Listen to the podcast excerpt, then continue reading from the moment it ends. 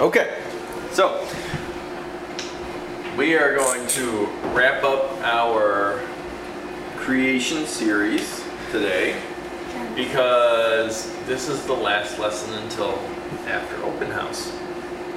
Oh. And today we are going to look uh, at how creation speaks of God.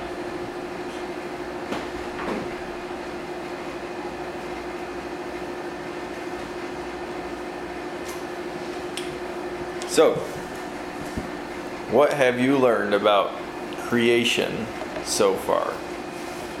It takes place in the book of Genesis.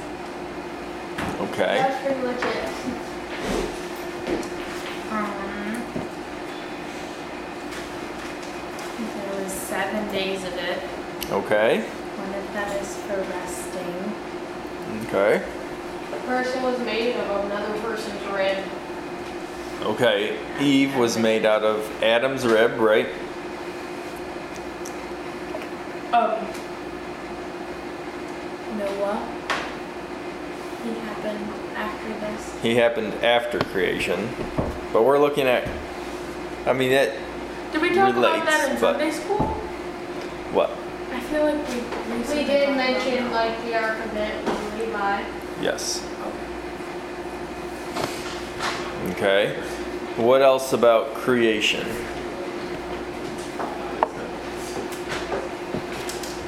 Oh, there was lots of uh, firmament. Okay, the firmament, the waters in the sky. Apparently you're a bumblebee. Okay. Um, No. um, Cain killed Abel All right. because he was jealous. So then Cain had to wander. for a long time Why? Because that was his punishment. Yes. Um, and if he didn't move, people would kill him, right? No. Oh, I thought that was- There was something to prevent people from killing him. There was the sign on his, was it on his forehead? I, yes, I believe it was on his forehead. And it Yes. from God that, made it so people would kill. Yes, correct. They would know not to. All right. We're just reviewing so far. Specifically creation though. We're to this is our last lesson until after open house. And we will start a new series then. So, um, well, what notable things do you have about creation specifically in the first seven days? Oh, What's something that is For seven days. that speaks to you about God in creation?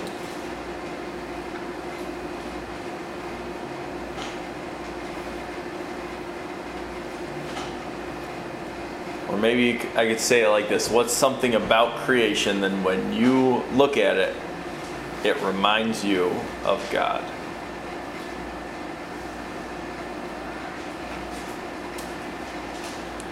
Could be an amazing sunset.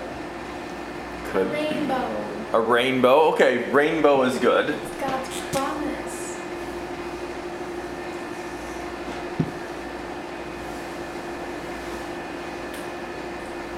Right. That's a promise, one that God set specifically that and told you that when you look at this, remember what I, my promise was that I would never flood the earth again when to destroy it. Wait, does that mean he'll burn the earth? Um, it does talk about fire destroying the earth in the end times, yes. So, that will be a part of it. Why do I feel like that's gonna be soon? No one knows when it will be. I know, but with all the weird weather events lately and the temperature rising a lot. Well, what I can tell you is that we are closer today than we were yesterday. no kidding, the volcano went off. Well, And uh, Time just marches on. in- All right. bunch of people got stuck in. the let's focus on the beginning for now and in the current. What about creation speaks to you? Uh, Since Levi talked about it, the idea of like the water cycle and um, I know I brought it up every week, but It's okay. like the separation, like water was above the firmament, and like the idea of like created, God created the atmosphere, and like the water cycle is like so perfect that like the system has not, like it just continues on to be like you can study it as a science, and like it's just like so perfect and like predictable, like it's I like that. Predictably perfect, you could say. Okay. Anyone have anything else? Doesn't have to be complicated, although complicated things are amazing. here. God created light, which brought knowledge, well, which can represent knowledge, and he separated from darkness, which is confusion. Okay, good. So light has a lot of different um, depths and levels to, to meaning, right? So it can mean truth. It can just um, make things visible.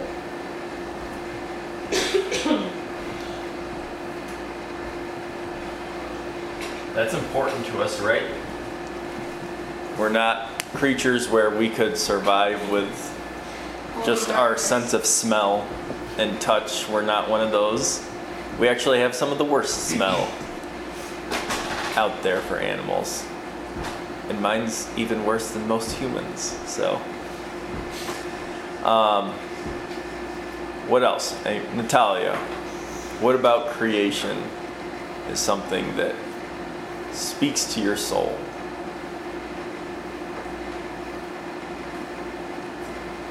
Or a, you could just say a favorite part.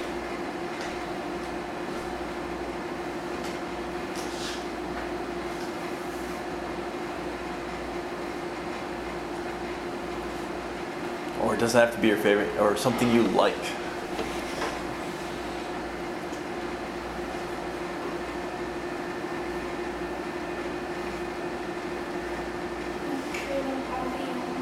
The animals, okay. We're going to talk about some animals tonight, so I won't push you too hard on that. What about you, Felicia? What about creation? I guess I like fire and wind. Okay, fire and wind. Fire is one of those things that is awe inspiring, right? Why would you say it's awe inspiring? I think it's essential for life because of the heat that the heat gives off. But like also it can like destroy. It's powerful, right? It's something that if it's not controlled can do a lot of damage, but And, uh, for example. You, right, but used in the right way, it is a powerful tool, right? And something that is also beautiful to watch it. Right? When you sit around a campfire like we did recently, what do you? What does everybody do? They look at the fire. Wow, because it's it is it's a in a small m miracle. It is a miracle, right? It's something that you can't that you couldn't even come up with on your own.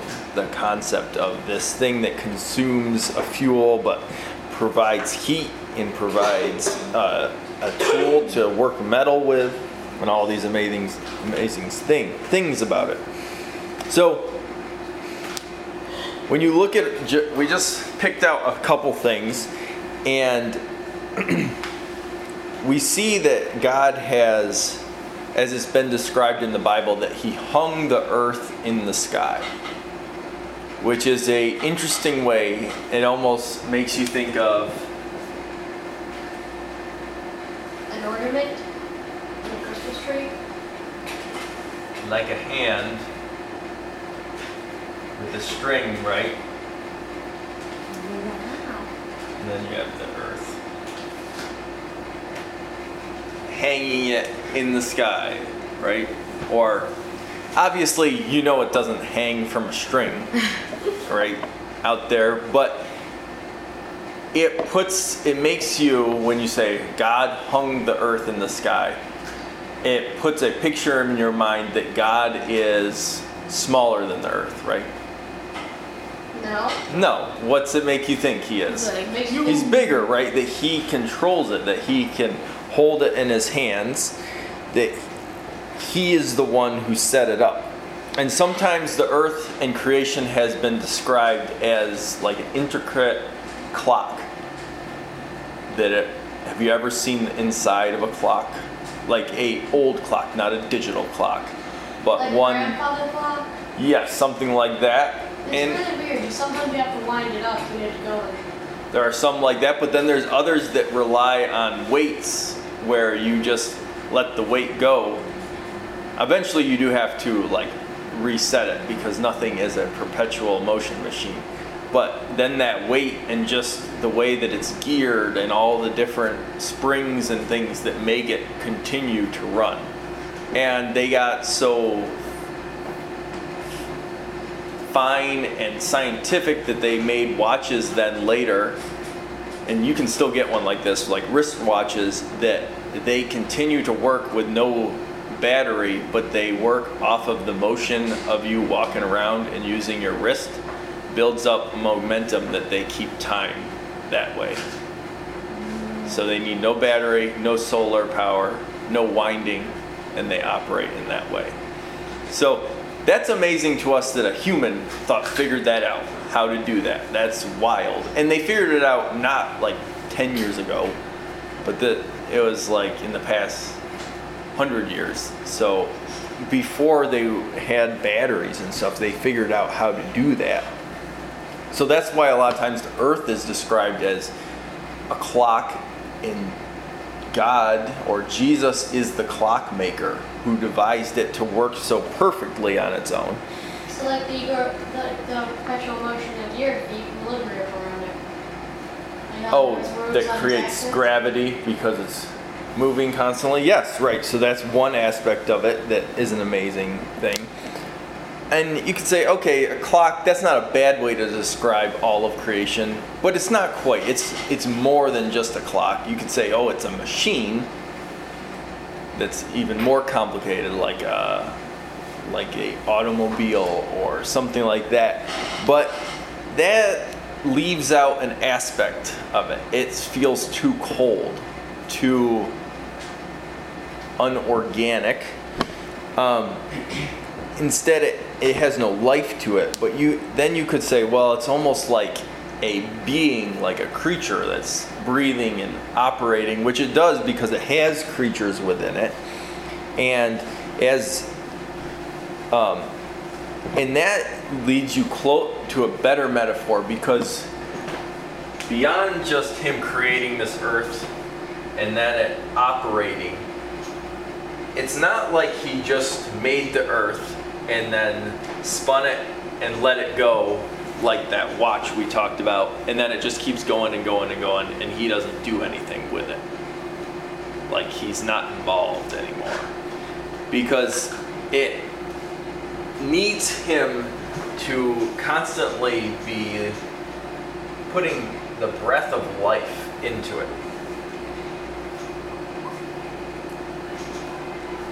how did he make man?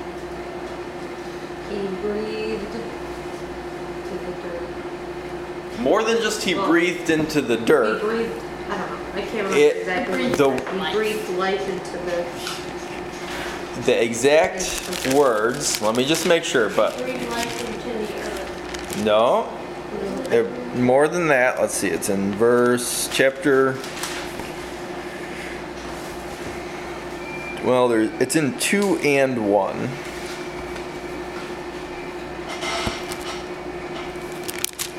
Let's see, 1.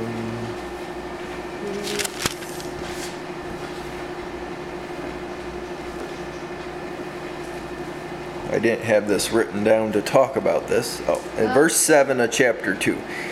Into his nostrils, the, he breathed into his nostrils the breath of life, and man became a living soul.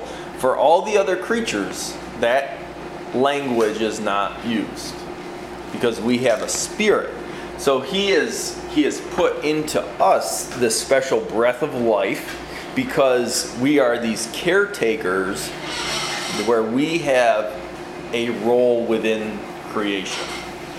Because if you lots of even secular scientists, philosophers, observers, archaeologists, all those ologies, they look at the world and they are always noticing a human footprint. You know I say when I say, what I mean when I say a human footprint on the world. What's that mean, Natalia? Um, it's like a sign that human of humans. Yeah, that you can see that we've been there. We're doing things, right? Now, it, in school, you may have experienced this already. If you haven't, stay there long enough, you will. How do you, what is the overall attitude around our footprint on the earth? What? Negative, right? We're messing it up. We're screwing up the world. That's not at all what God's idea was. Do we mess some things up? A lot of things. We mess up a lot of things. But our his purpose was for us to have a footprint on the earth. We're supposed to do be here using it and enjoying it. But in a good way, right? So that's our job where we're putting he puts life into us.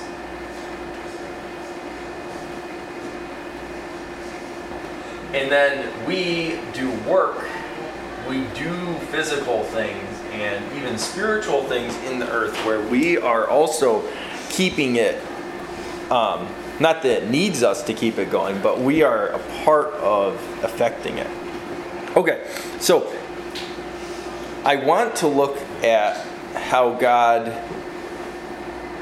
is proclaimed by the entire universe tonight all right. Now, we can't obviously look at the entire universe because we can't even see the entire universe, right? We're still waiting for light to come in from distant stars that have been there for so long. Or we can't see it because it's so far away that the light dissipates out before we see it. But there are little things that we can look at how the um, the universe, the earth proclaims who God is to us. So turn to Job chapter 38. Job is before Psalms and Proverbs, towards the center of the Bible. Um, we've actually we've gone to Job a couple times in this series, maybe just once.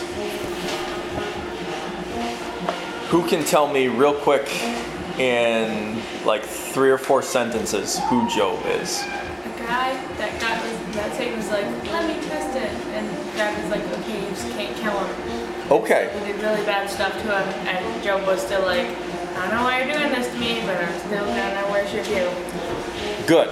Why did Satan pick Job? He was really faithful. Yes, he was very faithful to God, and by Satan's own word, um, Satan and God both said, actually, I take that back. God said to Satan one time when Satan was there in front of him, he said, Look at Job and how, not that he was actually perfect, but as close to perfect as a fallen human could be. He said, Look how perfect Job is. He does everything right. And Satan said, Just let me have him for a couple weeks. I'll make sure I'll he won't be so perfect anymore. All right. So, we are at least I think most of you are familiar with that part of the story. And what happens for the rest of the like 38 chapters? Poor man loses his children. He does. He's Beat the dinosaurs. Yes. What were you going to say? he's hurt a lot. He's- Tornado. Well, that usually most of that stuff happens in the first couple chapters. Then what happens for the rest of the book? Convince him, or try to convince him that he's doing something wrong, and then God comes down in like a storm, I think, and then he yells at them. Says, "Don't do that." He actually doesn't yell at the at his friends, although his friends are not the best friends. Okay, not that everything they say is wrong, but their overall theology, how they look at the world and God, is not quite right. God actually comes down and after Job finally breaks his silence and talks, and God says, All right, Job, you need to get your act together and listen to me. He actually yells at Job, even though Job's the one who's just been beat up by Satan. But this is, and we're going to look at that part where God answers him, and like Gideon said, he got, God answered Job out of a whirlwind. And this is what some of the stuff that he says to him. We're going to look at that because really what God does is he talks about the world, about earth, about animals, about things in it, and is asking Job questions about the world. So let's go ahead and read verses 1 through 3 to start of Job 38. Sorry, I might not have told you the chapter yet. Then the Lord answered Job out of the whirlwind and said, Who is this that darkeneth counsel by words without knowledge? Gird up now thy loins like a man, for I will demand of thee and answer thou. Where wast thou when I Oh, wait, let's pause there. We're going to pause. All right, so we got Job, right? Job. And God, out of a whirlwind, isn't the whirlwind, okay? And he tells Job, essentially, he says to him, Get ready, be a man, because I'm about to ask you questions.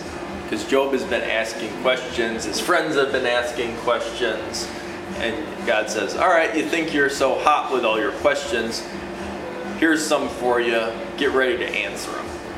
And that's what it means to gird up your loins, is to essentially tighten up your belt, get ready. All right, let's go on and see what God asks him and what and if Job even has any answers for these. Verse 4, go ahead, Gideon. Where wast thou when I laid the foundations of the earth? Declare if thou hast understanding. Do you know how its dimensions were determined and who did the surveying? Verse 6. Whereupon are the foundations thereof fastened? Or who laid the cornerstone thereof? When the morning stars sang together and all the sons of God shouted for joy. Okay, let's pause there.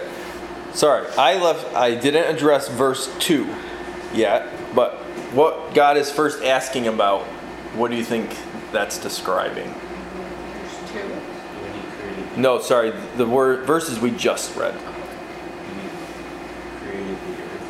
When he created the earth, right? He's talking about who were you there when they when I made the stars? Were you there when the foundations of the earth were set? And Job is kind of just got nothing to say because what can he say to that? Now, let's just backtrack real quick to verse 2. In verse 2, God says to him, Who is this that darkeneth counsel by words without knowledge? What do you think that means? You have a different version, Audrey? No, I was just looking. There's notes on the side. This says vain talk. So like the idea, of like darkening counsel by words, like who's talking trash. Kind of. Okay. Without knowing I what. have the uh, civic Okay, foundation. that's closer. So Gideon brought up light and truth. I have, So I have the weird translated version that basically goes, who is that? This that questions my wisdom with such ignorant words. but what was the last part? With Ignorant. such ignorant words. Okay, that's a good translation too. So, what it means to darkeneth counsel, what, what are you able to see when it's dark? The Or very little. Very little to nothing, right? If it's pitch black, you can't see anything. So, this is, God is saying, Who is this who's casting a dark cloud over real knowledge? And that's he's referring to his friends, what they've been doing. And this made me think of in as our pop culture would call them today they call these four guys atheists the four atheist horsemen like almost like the four horsemen of the apocalypse but this is that's pulp culture pulp pop culture them not understanding the bible and the four horsemen. But these three are they're basically saying these are the top atheists that are alive today. And they're kind of heralded as wow these guys are so smart. And you may have heard of some of these guys. Um, one is daniel dennett sam harris christopher hitchinson who has actually passed away a couple years ago and richard dawkins do you recognize any of those Um, the Sam one sounds kind of. sam harris he's popular right now what'd you say It sounds kind of cool. He he's actually I have watched a lot of his debates over the years with other Christians. He is probably the most um, at least he says comes from his heart, even though it's not real. He's a very intense emotion or was an intense emotional guy. Um, and I have read his book. He has one that is called "God Is Not Great," is the title of his book, and it's basically his whole case saying God is not good. I look at all the terrible things he's done through history, or and that other people have done in his name, and then I've also read um, a, Richard Dawkins, one of his book. The um, his is called. I can't think of the name of his now, but his is actually even worse in the quality of. God is not real or something like that. That might be it. I think that might be it.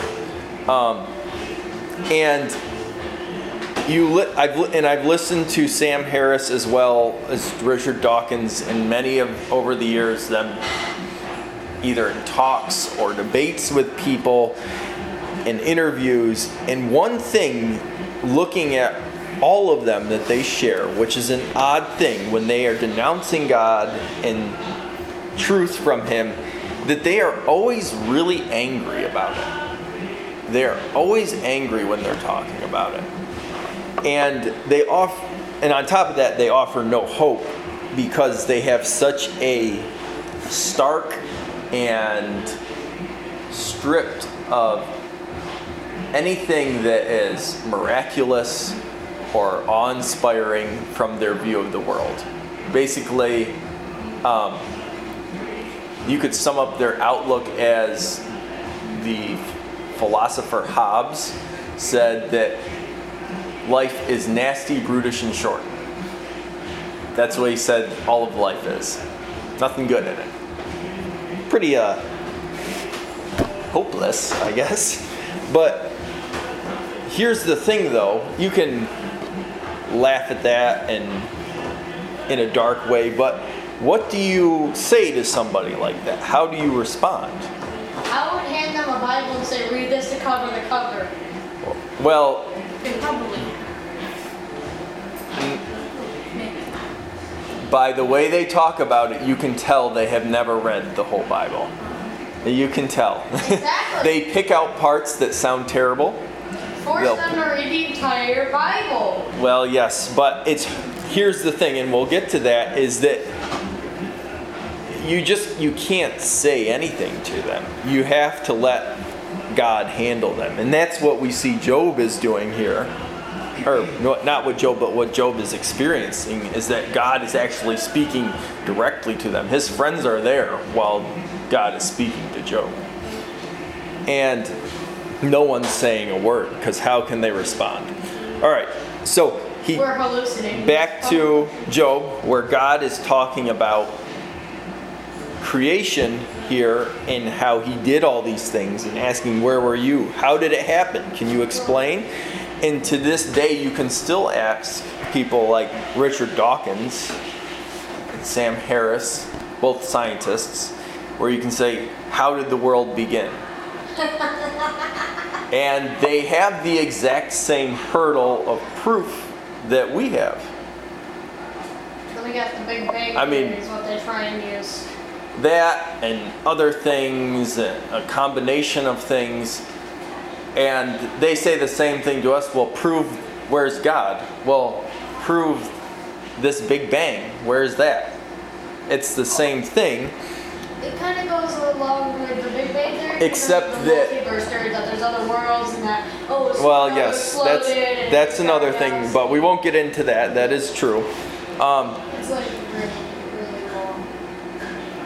But at the core of their argument, ours at the core of it is that there is a God that you can experience and you can know. That's how you can find out the truth. At the core of theirs, the way that they operate is they have a starting point of it cannot be God. That's not the answer. That's the basis of it. All right, let's continue with verse 8 to 11 now. We're at Natalia, I think. But who shut who shut up the sea with doors when it broke forth as if it had issued out of the womb? Okay, what does that remind you of? The The flood, right? We talked about that there were ground is broken up.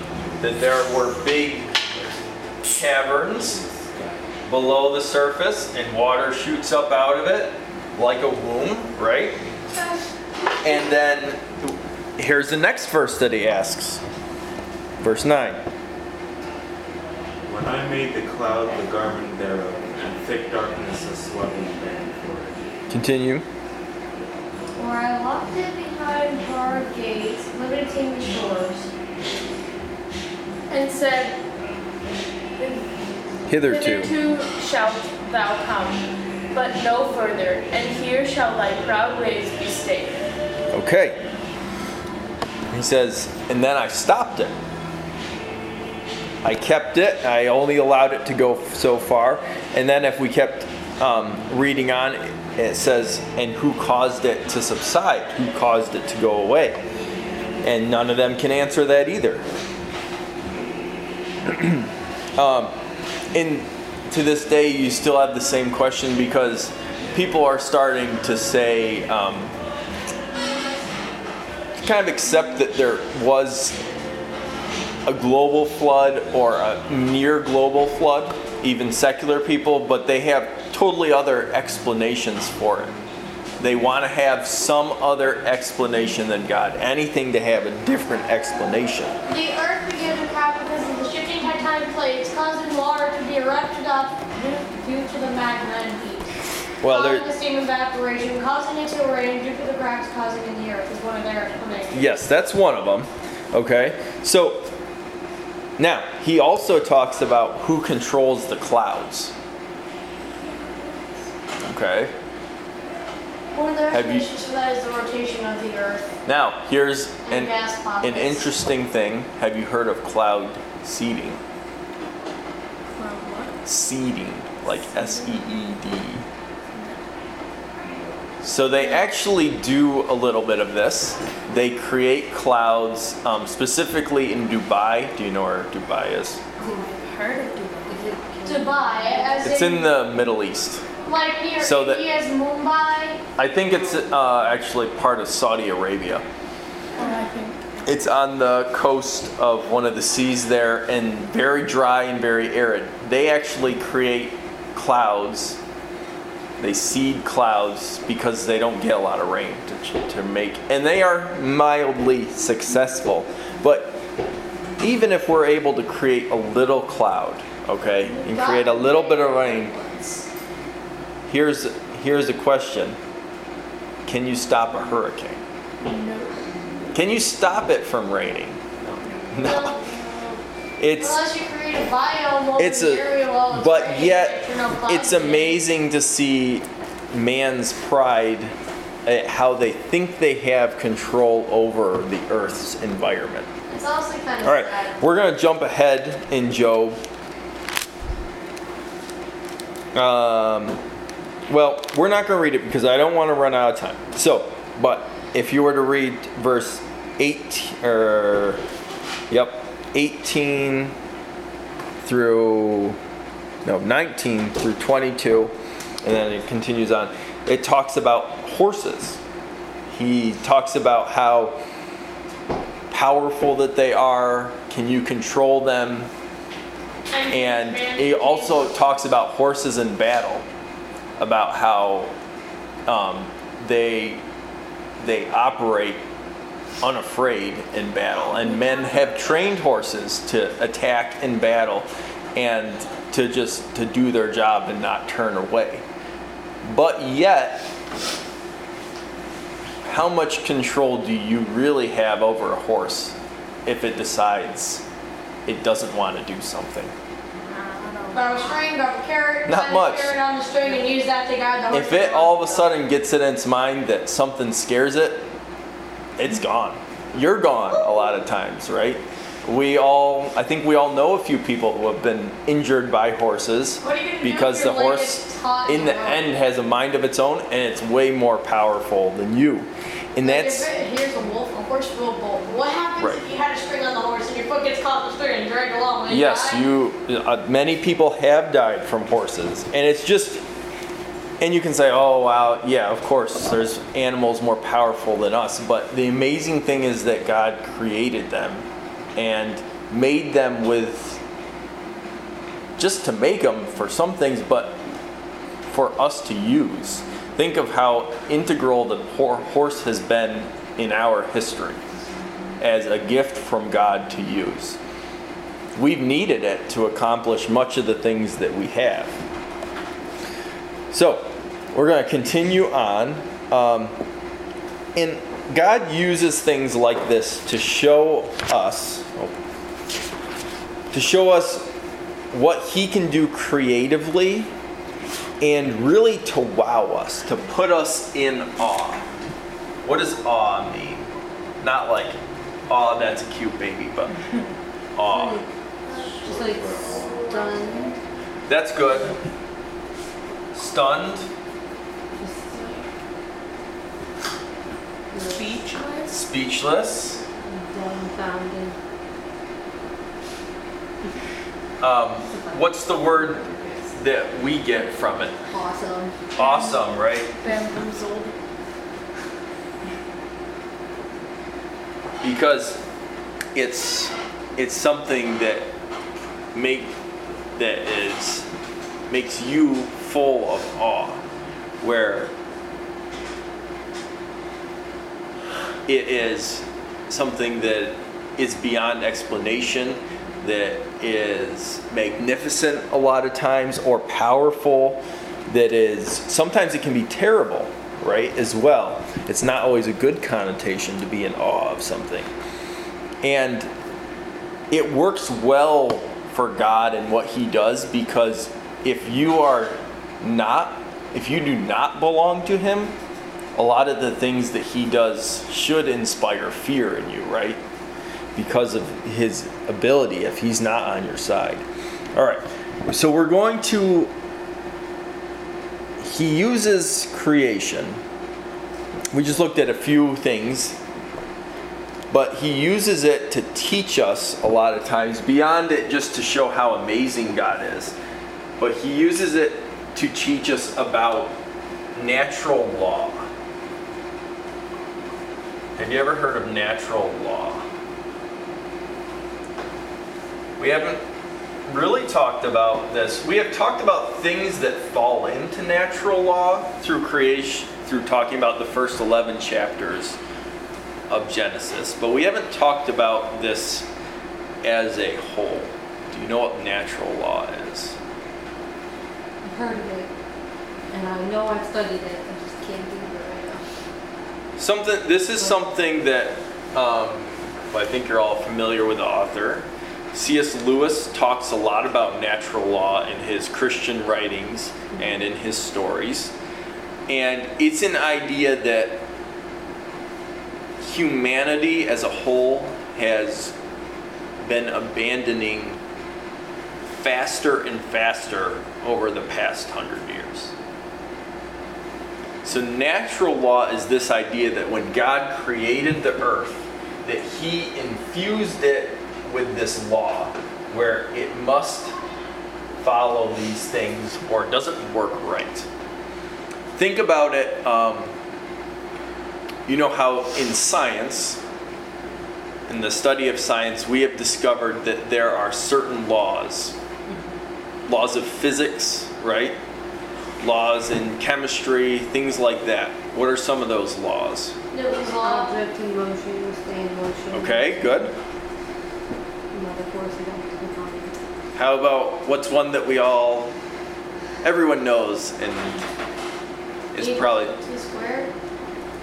gravity. Gravity. gravity, right? That's a law. I don't know which law it is. Don't ask me to remember which one, but that's something we all know. If something goes up, it's got to come down, right? The apple tree with Newton, right? Yes, it is one of those. So there's all these laws, and those are a certain type of natural law. And most people accept those. There's some there's some weird ideas out there too that that those things aren't necessarily real. But in general, people accept those natural laws. But there are other laws that God infused. Things like moral laws fall into these natural laws where you can combine it. Now, what's a moral law?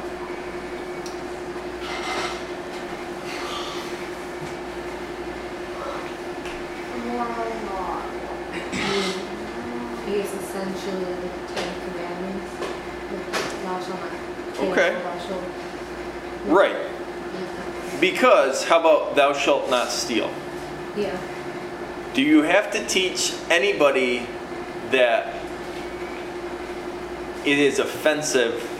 Not that you shouldn't do it, but that it is, is just instantly offensive to you if someone takes your lunch that you're eating. That's actually happened before. Everyone is instantly offended by that and says, Well, you can't do that, right? It's my lunch. Everyone has that reaction. Even I'd undertake it. even monkeys have that reaction, right? Even lions have that reaction. I didn't really have a reaction when this when my cousin took my my lunch at school before because she was pregnant.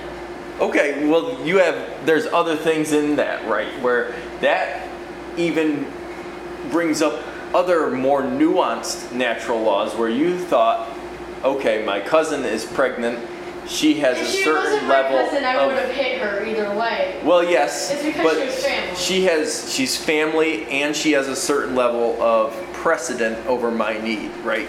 Because she has a smaller one inside of her. Okay, whether you were thinking that at the time, there, so these are the kinds of things where there's a natural law built into stuff. Um, and God is teaches us these things by using nature to teach us, but also sometimes it's direct, like the Ten Commandments. Now, um, the problem is is that even though these things are baked into the world, that something happened that disrupted this natural law.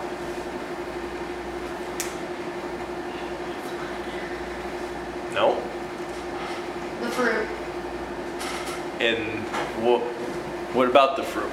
I mean, ate the fruit, kind of started this whole like destruction thing, added sin to the order. Okay, sin, right? Sin is then oh. interjected and messes up this law, right? It causes a disruption that makes people break the law. It's the first breaking of it.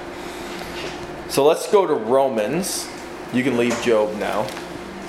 We're going to go to Romans chapter 1.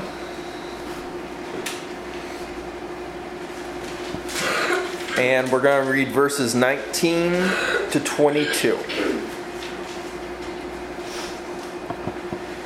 Because that which may be known of God is manifest in them. For God hath shewed it uh, unto them. For the invisible things of him from the creation of the world are clearly seen, being understood by the things that are made, even his eternal power.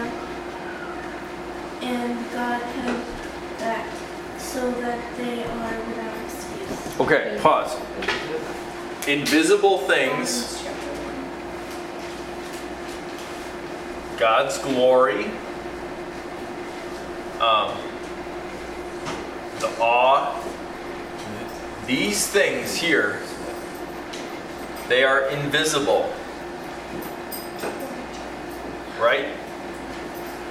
But what Paul is saying here that God made them not invisible, but yet made it so then you could see them. He showed them to you through creation. Through creation, He has shown that you these invisible things. I just found a Let's go on with verse 21 and 22. One chapter. Yeah, chapter 1, verse, verse 21. Sorry, You're confusing people Um, 21. Okay, because that when they knew God, they glorified Him, not as God, neither were thankful, but became vain in their imaginations, and their foolish heart was darkened. No, it is darkened again. All right. Professing themselves to be wise, they became fools. Have you all heard that? Professing them. All right. So even I think of that often, more and more every day it seems. But I forget about these other verses that we read before and after. And reading them again, it always sheds it may sheds like a giant bright spotlight on everything that's happening in the world. Every time I read it. I we did in Georgia with a um, like a youth retreat, but they have a camp at the church that we went to down there. The last camp that we were a part of for the teens, this was the series that we did down there. And it seemed like it fit perfectly six years ago. But it seems even more perfect when I reading it again today. Every time I look at this, it's like, wow, the Bible understands everything perfectly. Okay. So here it is saying that people start to slowly reject God. We are naturally we naturally slide away from God, slide away from His things. Even if it's not an outright rejection, we tend to slide slide away from what God's Word says. And the farther, hold on, the farther we get away from that, we become fools. When you are separated from God, you become a fool, which is mean means that you don't value things that are good, things that have value. And eventually, what has happened, especially in our culture, is that we have no foundation in what God says. Our foundation is no longer this the natural law, the moral law, let alone even talking about God. Because we've seen this happen, especially in the last 50 years, that they have taken God out of any textbook, out of any literature, then ta- taken him out away from prayers, from lectures. He has slowly been removed. Yet they try to keep the good things that God put in creation, but they want them without Him. And when I say they, it's not like this is, sometimes it's an intentional thing. Sometimes it's people just going with the flow, just going along with it. And once God is gone and there's no grounding in these moral or natural laws, foolishness goes wild. It goes crazy. I'm sure you can th- think of some things, but there are even now things that seem harmless. Has anybody heard of UBI? UBI. Universal Basic Income. Like It's the not like, woman. yeah, There's been some political candidates in the last election and this election that throw this idea around there of that because AI is going to take everyone's jobs, that eventually we are going Oh, to yeah. just need to get Like a like a weekly two thousand or monthly two thousand dollars for everybody, whether you're working. But imagine how or not. expensive everything would be then. Well, let, let's. that kind of money- I don't even want to look at that aspect of it, but I want to look at what the Bible says. Be the the heart of this is you don't need to work. That's really the heart of it. We don't need to work. The AI is going to do it for us. But the truth has been that AI is gonna kill in nature, in this natural law, is you work. And that doesn't necessarily mean after the sin came, where it, was through sweat and toil and thorns and weeds and all that. It But it was even before that that our job was to tend and care for the Garden of Eden. Enjoyable work, right? Nobody said work has to be not fun. It just is in our sinful world a lot of times. But sometimes it is fun, right? I've done work that is fun. You never work a day in your life if you love what you do. Well, how about this if you're doing God's work? A lot of times that can be really enjoyable. So let's, I'm not going to have you turn there so we have enough time, but if you were to go to Proverbs chapter 6, verse 6, you're probably familiar with this as well. But this is God's word. This is how He uses creation to explain the natural law of how things are meant to be. Go to the ant, thou sluggard, consider her ways and be wise. Which having no guide, that is, the ants have no guide, no seer, overseer, or ruler, provideth her meat in the summer, and gathereth her food in the harvest. How long wilt thou sleep, O sluggard? When wilt thou arise out of your sleep? Yet a little sleep and a little slumber and a little folding of your hands to sleep, so shall thy poverty come as one that travaileth, and thy want as an armed man. Simple, right? God says you're not supposed to just sit around and do nothing. It's part of the way I set things up. I made you to be a creature that's creative, to do things. Because the queen of the ants just sits around, breeds, lays the eggs, kills like has all the other females killed, has all the male workers and gather materials. I think you're thinking of bees. No, because they have female worker bees. Yes, they do have female worker bees. Okay, but that's not the point. The point is all is how the ants work as a society. Okay? Now, it talks about that you will be have poverty if you don't work. Now, that doesn't just mean you won't have money. It Means no food, no material. Doesn't just mean no food or no water, earthly things. no health. Pretty much be obese and die. well, okay, you can get into the health part, right? But Technically, you could be also really Listen. healthy depending on what kind it is. It rots away your mind and your soul. It'll cause you to be depressed. It'll make you feel worthless if you are not contributing anything.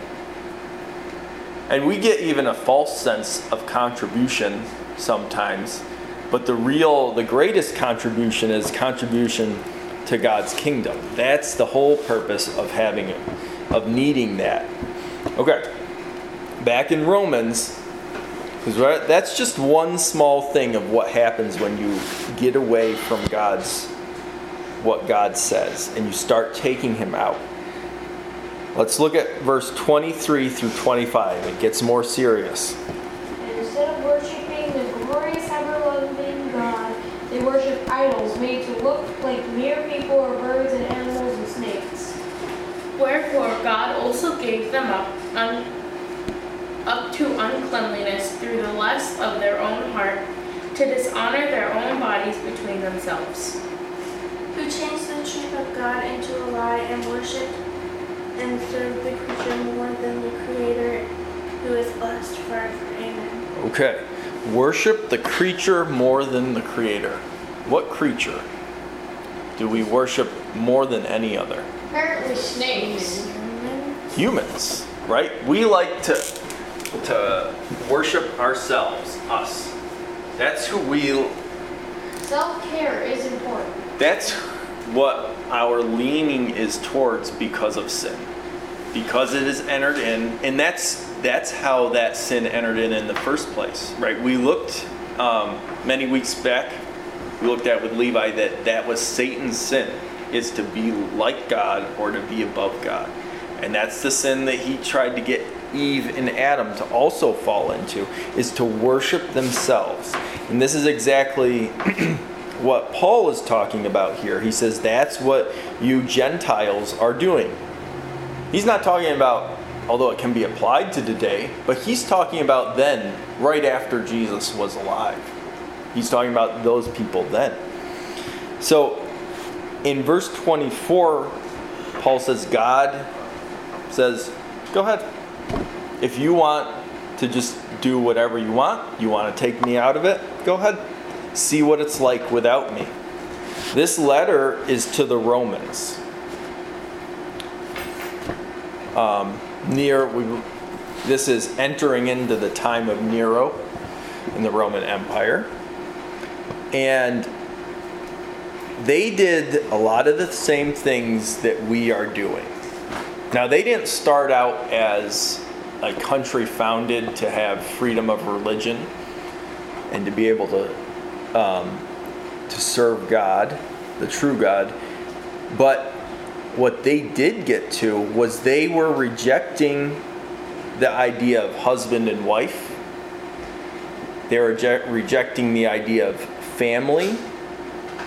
And it when they did that, it destroyed any stability that they have not just in a family, but when you do not have that natural law of that God made man, he made woman, and that's it.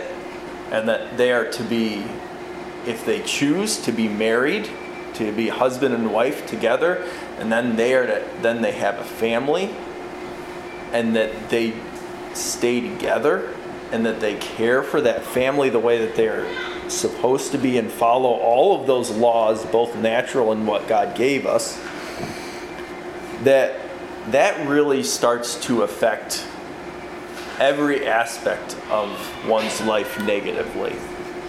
Secular men are even now warning people and and saying people who study history, people who study um, sociology, and things like that, like societies are saying, we, the end of a society on earth, like a great culture like the Romans or uh, the Greeks, are signaled by the blurring of the lines between what a man and a woman are and the, the destruction of the traditional family. Does that mean America's going to be disrupted soon? I don't know. But you if you look at history, this is what happens. But more importantly is that this is what God says. It says it right here because if you we go on God says that the family to God is sacred. It's the only way that it works. He set it up there from the very beginning. We look at Genesis chapter 3. He explains what it's supposed to be. And then we look here um, verse 26 through 30. I will read for you if you want to follow along. For this cause God gave them up to vile afflictions. For even their women did change the natural use into that which is against nature. And likewise also the men, leaving the natural use of the woman, burned in their lust towards one another, men with men, working that which was unseemly, and receiving in themselves that recompense of their error which was met. And even as they did not like to retain God in their knowledge, God gave them over to a reprobate mind, that is, um, a um, rebellious mind, to do those things which are not convenient, being filled with all unrighteousness, fornication, wickedness, covetousness, maliciousness, full of envy, murder, debate, deceit, malignity, which is like evil whispers, backbiters, haters of God, despiteful, proud, boasters, inventors of evil things, disobedient to parents, without understanding, covenant breakers, without natural affection, implacable, unmerciful. So basically evil. Yeah. A lot of specific things that you can think of examples today. And there's another time that you can think of those examples that happened in the past. Honestly, it's making me think about a mileage trip to uh, Alabama. Way farther back than that. We studied it. Yeah, it did happen then, and they were destroyed, but before that, the flood, right? Exactly the same things. Exactly the same things happened. The final result is that there is no truth. You see this more and more where people are divided, where it's true if I say it's true. It's everyone makes their own truth. Like how adults go, because I said so. No, different than that. Um, but really, what a nightmare that is. That everyone has their own truth, and nobody can agree on what that is, what the truth is. There's no stability at all in that. The first sign, we talked about other signs throughout this, but the first sign that you see of the downfall of a society is the rejection of God. That's what happened when it was just Adam and Eve in the garden. First thing that they did was to rebel against God, rebel against something that He told them was good for them to do. If you tell somebody not to do something, the more they're going to want to do it, the more likely they are Well, to that's do it. part of our sin nature, right? And we see that even within our own society. That we've started out where we came here to America from other countries to become to be able to worship God, just to be able to go to a church and not have somebody dictate whether we could read the Bible or not. Just for people to wind up being like, oh, God's not. And then it, in our colleges, all the Ivy Leagues but one that were founded at the beginning of our nation, every one of their mottos had God in it somewhere. Every one of them. And slowly they've abandoned that. They, they're the, probably the only reason they keep their mottos is because it's in Latin and nobody knows what it says. and we've slowly taken God out of everything. Why don't they just Now-? I know that sounds awful. It's a depressing way to end the series that things are getting worse. But God has promised to be faithful to those who are faithful to Him. Once humanity hits rock bottom, Doesn't mean that things won't be hard, that they won't be difficult, but He He has promised throughout the Bible and many times to preserve the remnant, to res- preserve those who remain and who are faithful. Doesn't mean that terrible things might not happen to you, but in the end, there will be a reward for those who follow Him and are faithful to Him. Those who are willing to seek out the truth and to know the know what is true. That's what what Jesus asks for in the end. He says that he's going to reward anyone who's seeking after him, seeking after the truth. He just wants you to knock and he will open unto you. All right, thank you very much.